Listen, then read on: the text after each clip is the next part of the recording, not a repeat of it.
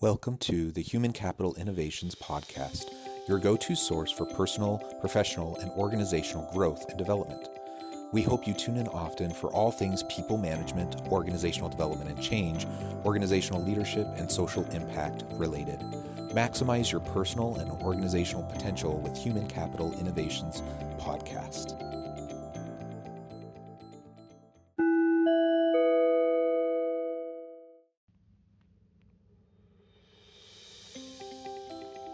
Welcome to the Human Capital Innovations Podcast.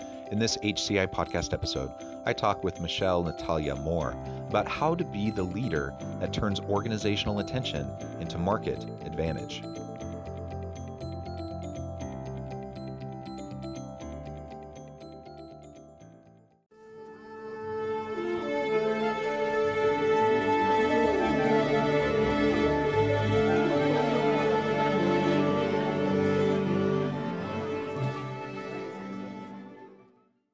Michelle Natalya Moore, welcome to the Human Capital Innovations Podcast. Thank you. Hello, Jonathan. I am super excited to have this conversation. It's so fun talking with you in the pre-interview and getting to know you a little bit better and, and sharing some common background. Uh, it, it's a strange thing how people find those connections. We were chatting about our time in the former Soviet uh, Union space. Um, I lived in uh, Belarus with my family, and we were talking about some of the the current conditions there. Um, and anyways, you, I, I, would love to hear more about uh, your time in the former Soviet Union areas uh, if that comes up in our conversation today. But that won't be the focus of what we talk about today. Today, we're going to be talking about how to be the leader that turns organizational attention into market advantage. Ultimately, that's the goal is we want to lead in order to drive value in the marketplace, to drive success of the organization. But it's not an either or proposition. It's not like we can only drive market success or like be good for our people, um, treat our people well. And in fact, when you when you treat your people well, it can drive market success. And so we're going to talk about the ins and outs of that and what we can really focus on as leaders to be more effective.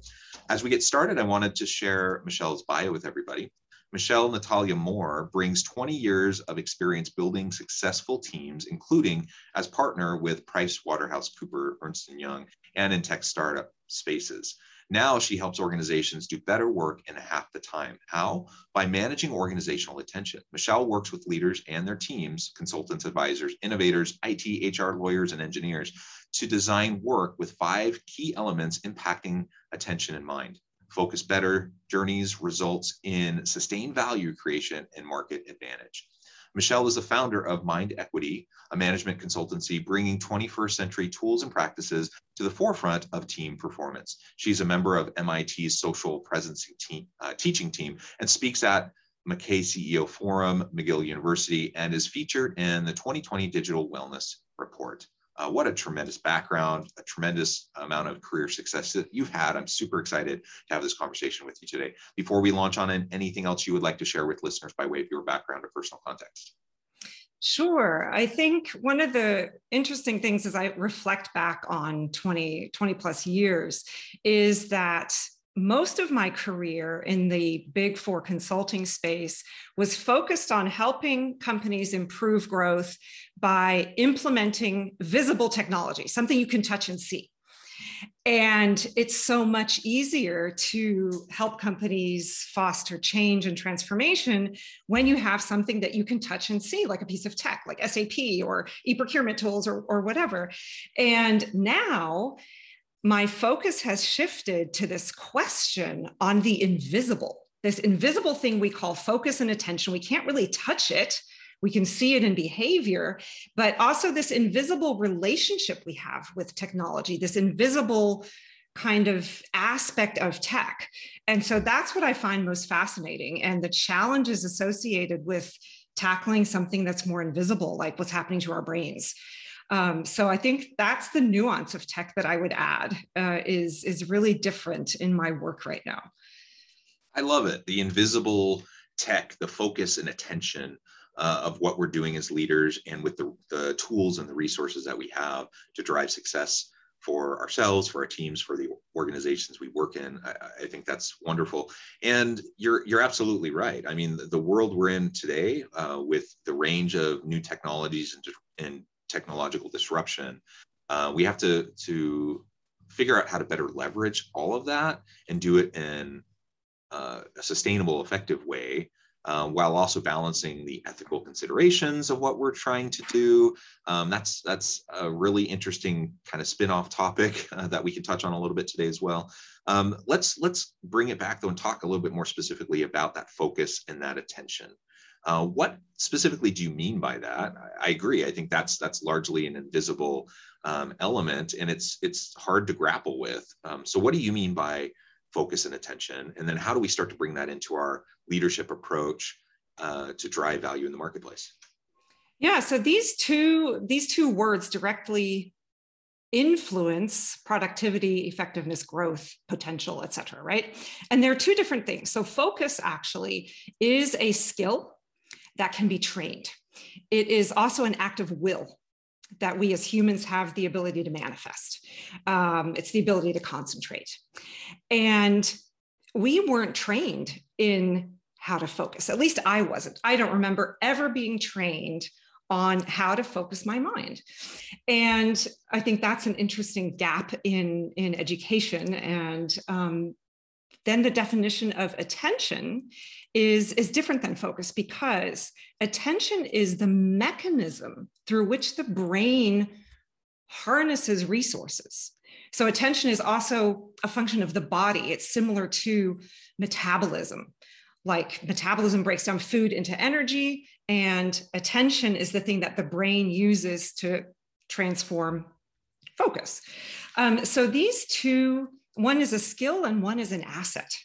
And they're both kind of invisible. We can see the outputs. And so I believe that attention is really this secret, invisible asset that we are largely ignoring in the workplace and imagine the capacity for innovation for productivity if teams actually treated attention as an asset and harnessed it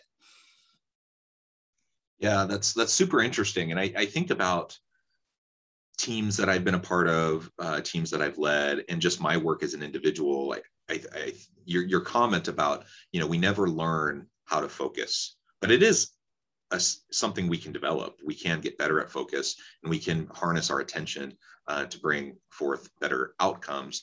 Uh, and I'm I'm trying to think about like at what point in my life did I really start to tap into that focus?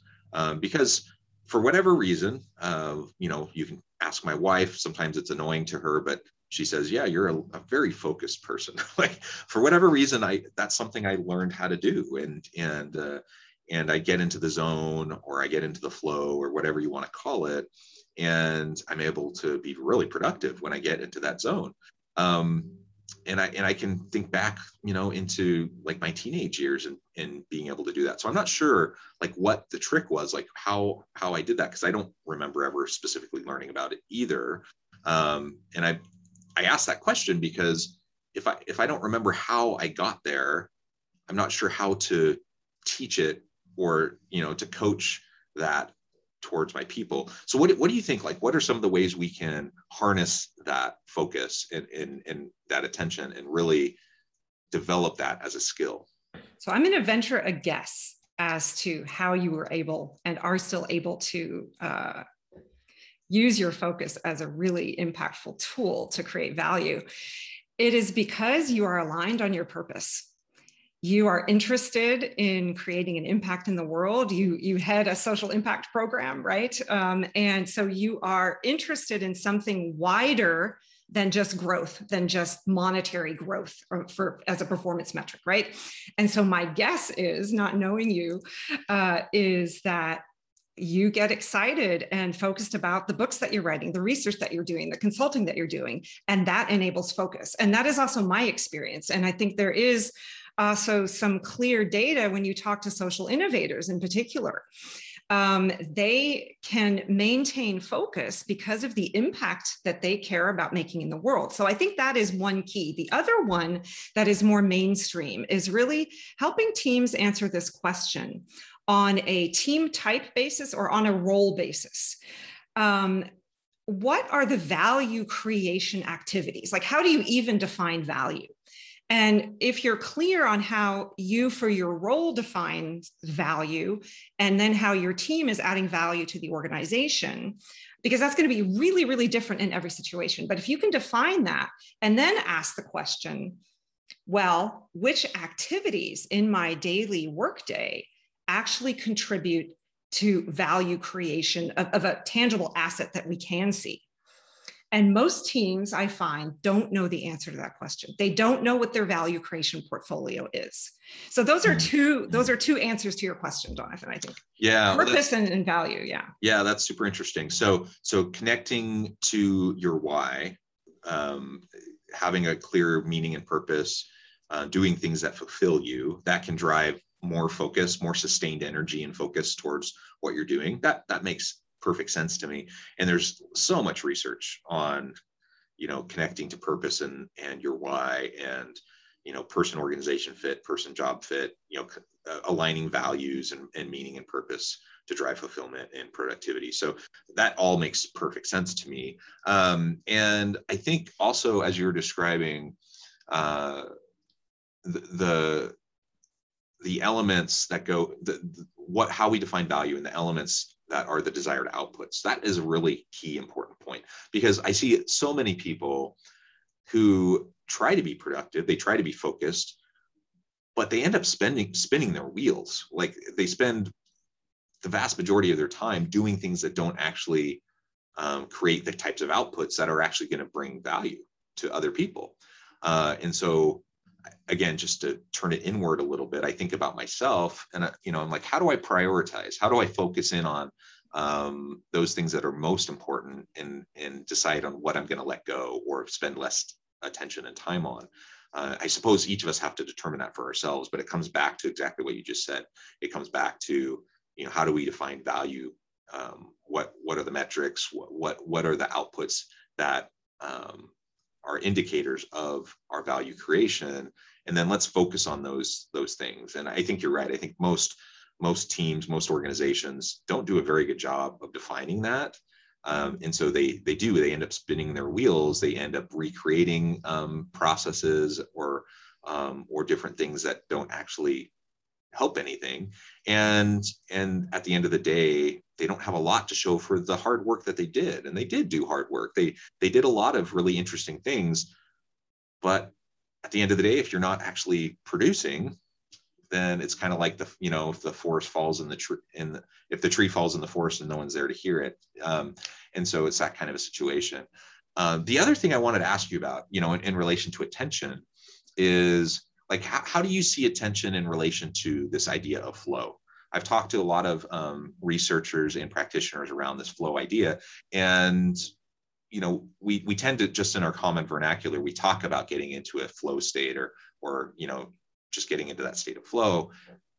How do you see that connected with attention? Is it separate or is it is it a similar thing, just a different way of framing it? Uh, talk to us about that a little bit. Sure. So I definitely believe in the power of flow, especially for the more creative job roles. And if you take Cal Newport's definition of deep work, that this is work that creates new value or that requires also a lot of brain power to produce something. And you think about knowledge workers, you think about writers, you think about innovators. And those are people who, in order to, to create value, they have to have a certain amount of focused, deep work and space to do that in, i.e., the blocked time on the calendar and even when you look at writers like like thoreau or or or, or even current writers like you know, yuval harari who takes breaks of three to four month meditation retreats right in the case of harari or or people who take walks in the forest. So so this complements deep work but i think it's the you know the idea of flow is is varied from person to person and how to harness flow is also very individual. But if you get down to what can i as a leader do to harness attention or enable my employees to be in flow or to be in deep work or however they want to describe it then i need to model it myself. I need to explain okay this is the, these are and these are my challenges. So so if i just reflect on myself too um, we're in confusing times. And most of my career, I was rewarded for multitasking. I hired people with multitasking skills. I would even ask that question, are you good at multitasking? And now I cringe when I hear that because it erodes our brain. You know, it, it it's it's a distraction in and of itself. And so the confusing times that we're in are that we have a culture of overwhelm, of overwork, a culture of busyness, a culture of distraction, and all of these things are bombarding us. And the pandemic has only made that worse because we've layered in anxiety and fear of uncertainty and all of that. So, as leaders, can we be open and vulnerable about, well, I'm still addicted to busyness, and this is what it looks like. I have trouble shutting down the tabs on my computer, you know, to just focus on one thing at a time. And to have some open dialogue about those very personal vulnerabilities related to our relationship with tech or ability to focus. And that is a starting point.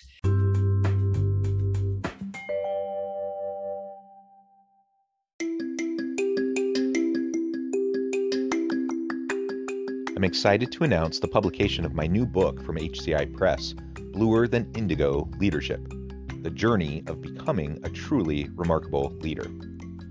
Early in my adult life, I learned about an Asian proverb that translates as bluer than indigo.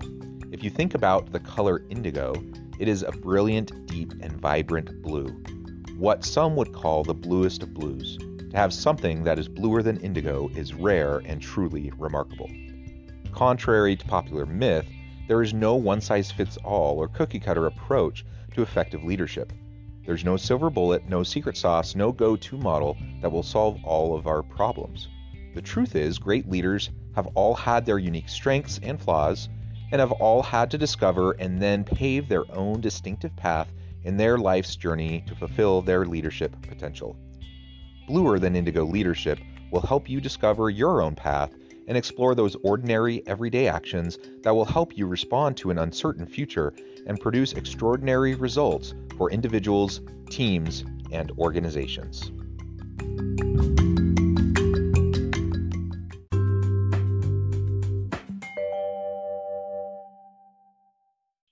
Yeah, I think that you've raised several really important, you know, points and aspects to that.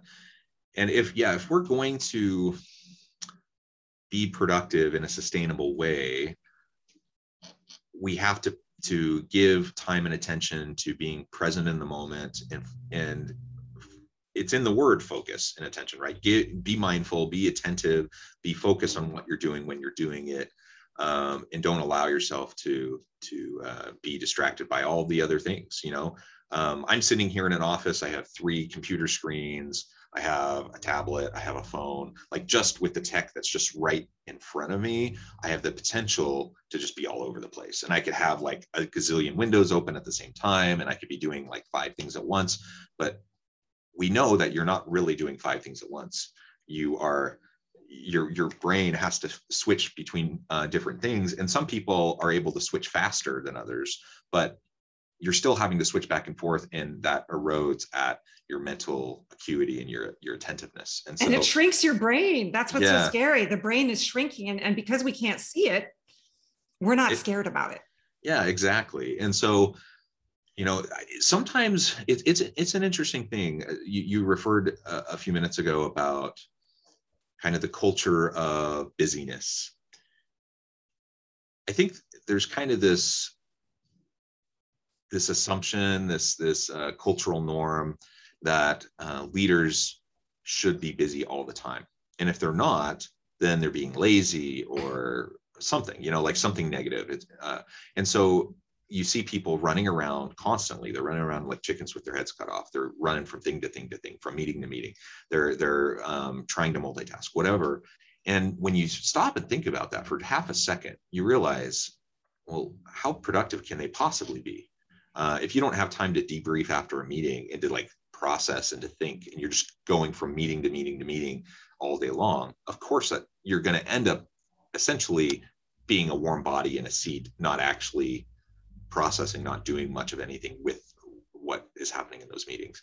Um, same thing with interactions with people on your team. Uh, same thing when you're multitasking like you just have to build in breaks. You have to build in opportunities for the deep work as you described, for the the strategic work, um, and there's no substitute for just time and attention and, and focus. And I, I remember that's something I've had to struggle with. I, I am a focused person. I'm a analytical person. I like to be productive. I like to have outputs. I like to be able to show what I've accomplished and to realize that, you know what, that means I also need to take breaks. I need to, I need to go out and walk my dogs. I need to uh, take time to just sit and be present. And that seems almost counterintuitive. But when you start to get, when you start to practice that and you start to get into that kind of a, a normal routine of just being quiet and mindful and that allows you, will find that it just allows you to focus much much more it's, it allows you to be much more productive uh, in those chunks of time that you set aside for different core uh, behaviors tasks interactions whatever. Um, and i'm certainly not perfect at it but i, I found myself that I, i've i've become much better at it over the years and giving myself the space and allowing myself to not be busy all the time has made a huge huge difference. And it just it keeps your energy level up. I'm not feeling burned out. Um, you know all those things diminish focus and ultimately diminish attention and your ability to be productive what you've hit on is the, the third element in, in my method that impacts our ability to harness attention at work. And that third element is balance. So, this degree of balance, the balance we have between rest and work, there's even a great book called Rest that I recommend by Alex Soojung-Kim Pang that talks about this, this balance between rest and work. And the balance also, you mentioned I'm very analytical. Well, what is also in terms of you know creating innovation in a team? What is the balance between reliance on analytic thought and data and tapping into wisdom and insight practices, right? And and frankly, all of these things relate to the practices we have in our lives and in the workplace. The other piece of balance is just the mind body connection. When I'm in my when my head is in my screen all day long, I don't feel my feet. I don't I'm not in my body. And so my well-being starts to decrease as well. And you know, the the recent Deloitte burnout survey I think shows that I can't remember the exact number, but it went up from 70 to 80% risk of, of burnout now in teams. And that is a very scary number. So, this relationship with technology and this balance between interaction with humans versus interaction with machines or zooms or phones right that has our interaction with humans has decreased because of the pandemic so how can we put some more coins in the bank of, of the human interaction, even in this situation, to improve innovation as well as, as well-being?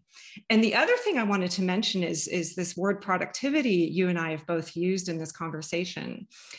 I am really loving the word effectiveness more because productivity relates more to humans as machines or the busyness culture that that frankly I feel important when I'm busy, right? It's it's an ego thing. I, I, I feel important. I don't have time, so therefore I'm important. But if I think about productivity versus effectiveness, effectiveness is getting the right things done, and productivity is measured in many different ways. But as individuals, I think we use this word in a synonymous way with busyness. Like I feel productive if I sent 100 emails well, were any of them useless, useful? I don't know, right? Uh, so uh, those are just some interesting vocabulary nuances, right? When you think about these words. Yeah, that's that's super interesting too. So what you're what I hear you saying is that it's worth stepping back and reframing, um, and and sometimes that means discarding uh, certain vocabulary that has baggage to it. Like there's nothing wrong with the word productivity, but you're right. There's there's a certain level of baggage uh, to that word that we lump in a whole bunch of other things with it and that framing can negatively impact us and our ability to be balanced our ability to to be focused um, and so i'm all about healthy reframings and, and disrupting and challenging assumptions that are unhealthy. And i think that absolutely should be the case uh, when it comes to work. I mean there's studies lots of studies um, about you know the most uh, effective duration of work. Um, you know the eight hour workday most people work way more than eight hours a day, but say the eight hour plus workday, you know, that's that's an artifact of the past in the industrial revolution uh, and you know unions and, and such when we were doing more physical labor but in a knowledge economy um, you know let's look at that the recent harvard study that talked about the value of a six hour workday for example. Um, there have been other studies that have suggested even less time than that.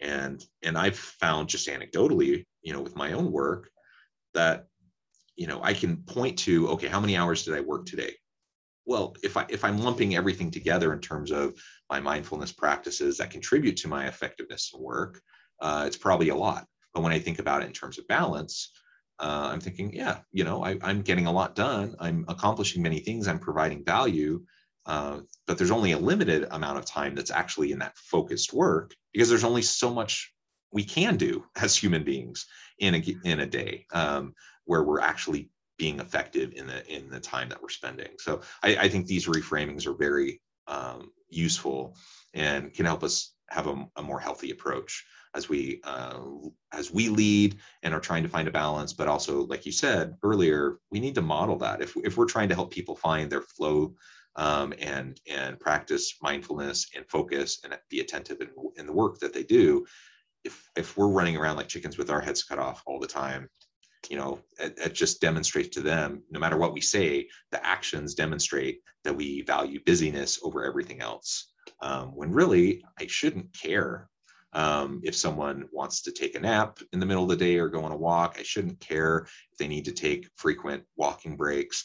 You know i should encourage those types of activities because that's going to help them to be energized and more more effective in what they do you bring a really good point uh, to the forefront about the eight hour workday. So I, I personally, I absolutely believe that an eight hour workday and especially not a 10 12 hour workday that these are not necessary anymore and if we're working 8 to 10 to 12 hours a day two things are likely amiss maybe we have too much work on our plate and we just have to ask for that portfolio of work to be balanced. And, and that could be a job design issue or a lack of employees uh, issue. That's one point. A lot of people have just too much on their plate for their job role.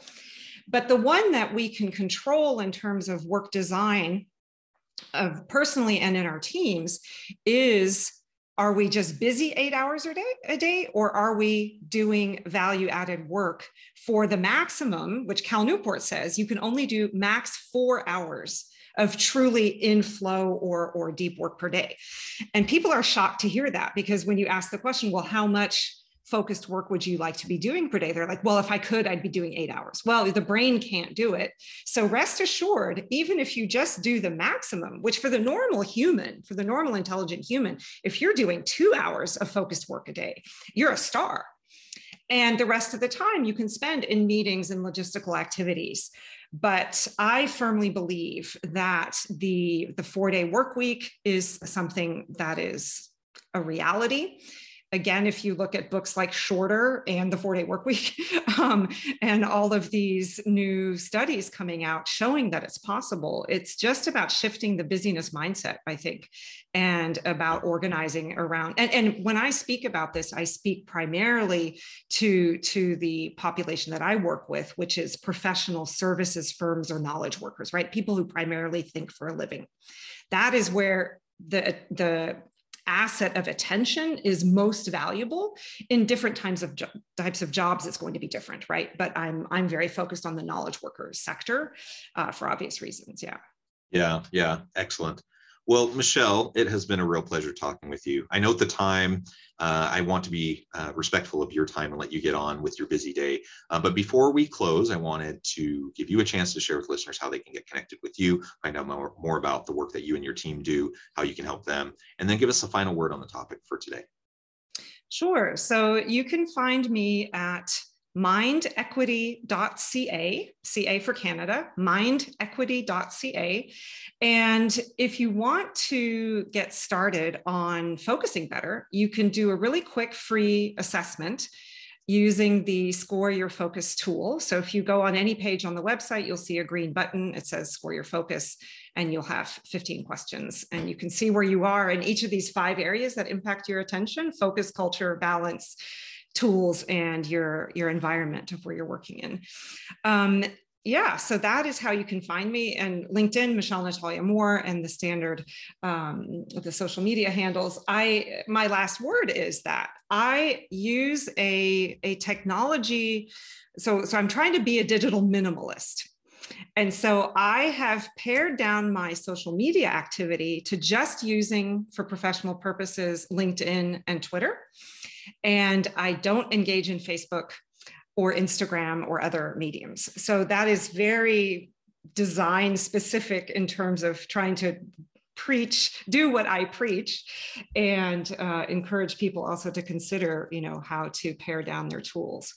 Um, so so yeah that is that is it wonderful. wonderful Thank you, Michelle. It has been a real pleasure. I encourage listeners to reach out, to get connected, find out more about what Michelle and her team can do for you. And as always, I hope everyone can stay healthy and safe, that you can find meaning and purpose at work each and every day. And I hope you all have a great week.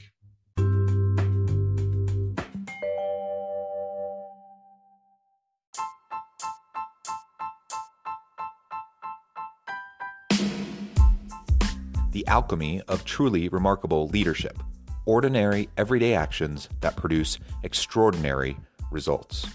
Consider how the nature of work has shifted over the past 50 years. With increased globalization, rapid technological advancement, and the shift in economic composition, the average job of today looks very different than the average job of 50 years ago. What will the jobs and organizations of tomorrow look like? Moreover, what does this all mean for organizational leaders? What are the core competencies and capabilities of organizations and their leadership that are prepared for continued disruption and geopolitical and socioeconomic shifts? Regardless of what the future holds, increasingly, leaders need to be socially minded, data driven, decisive, champions of talent, and disruptors of the traditional notions of leadership, teams, organizations, and work. The alchemy of truly remarkable leadership will help you to explore your own leadership competencies and capabilities and consider ways to apply and implement them into your workplace and personal life.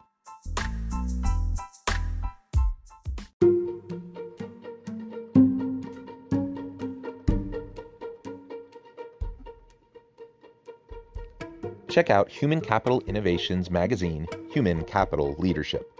Human Capital Leadership is a free, interactive e magazine with the mission to help individuals, leaders, and organizations find innovative approaches to maximize their human capital potential.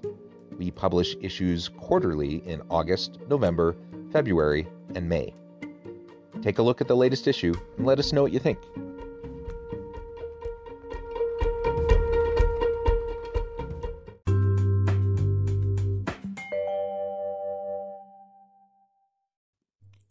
Thanks again for joining us for this episode of the Human Capital Innovations Podcast. I hope you stay healthy and safe and that you have a great week.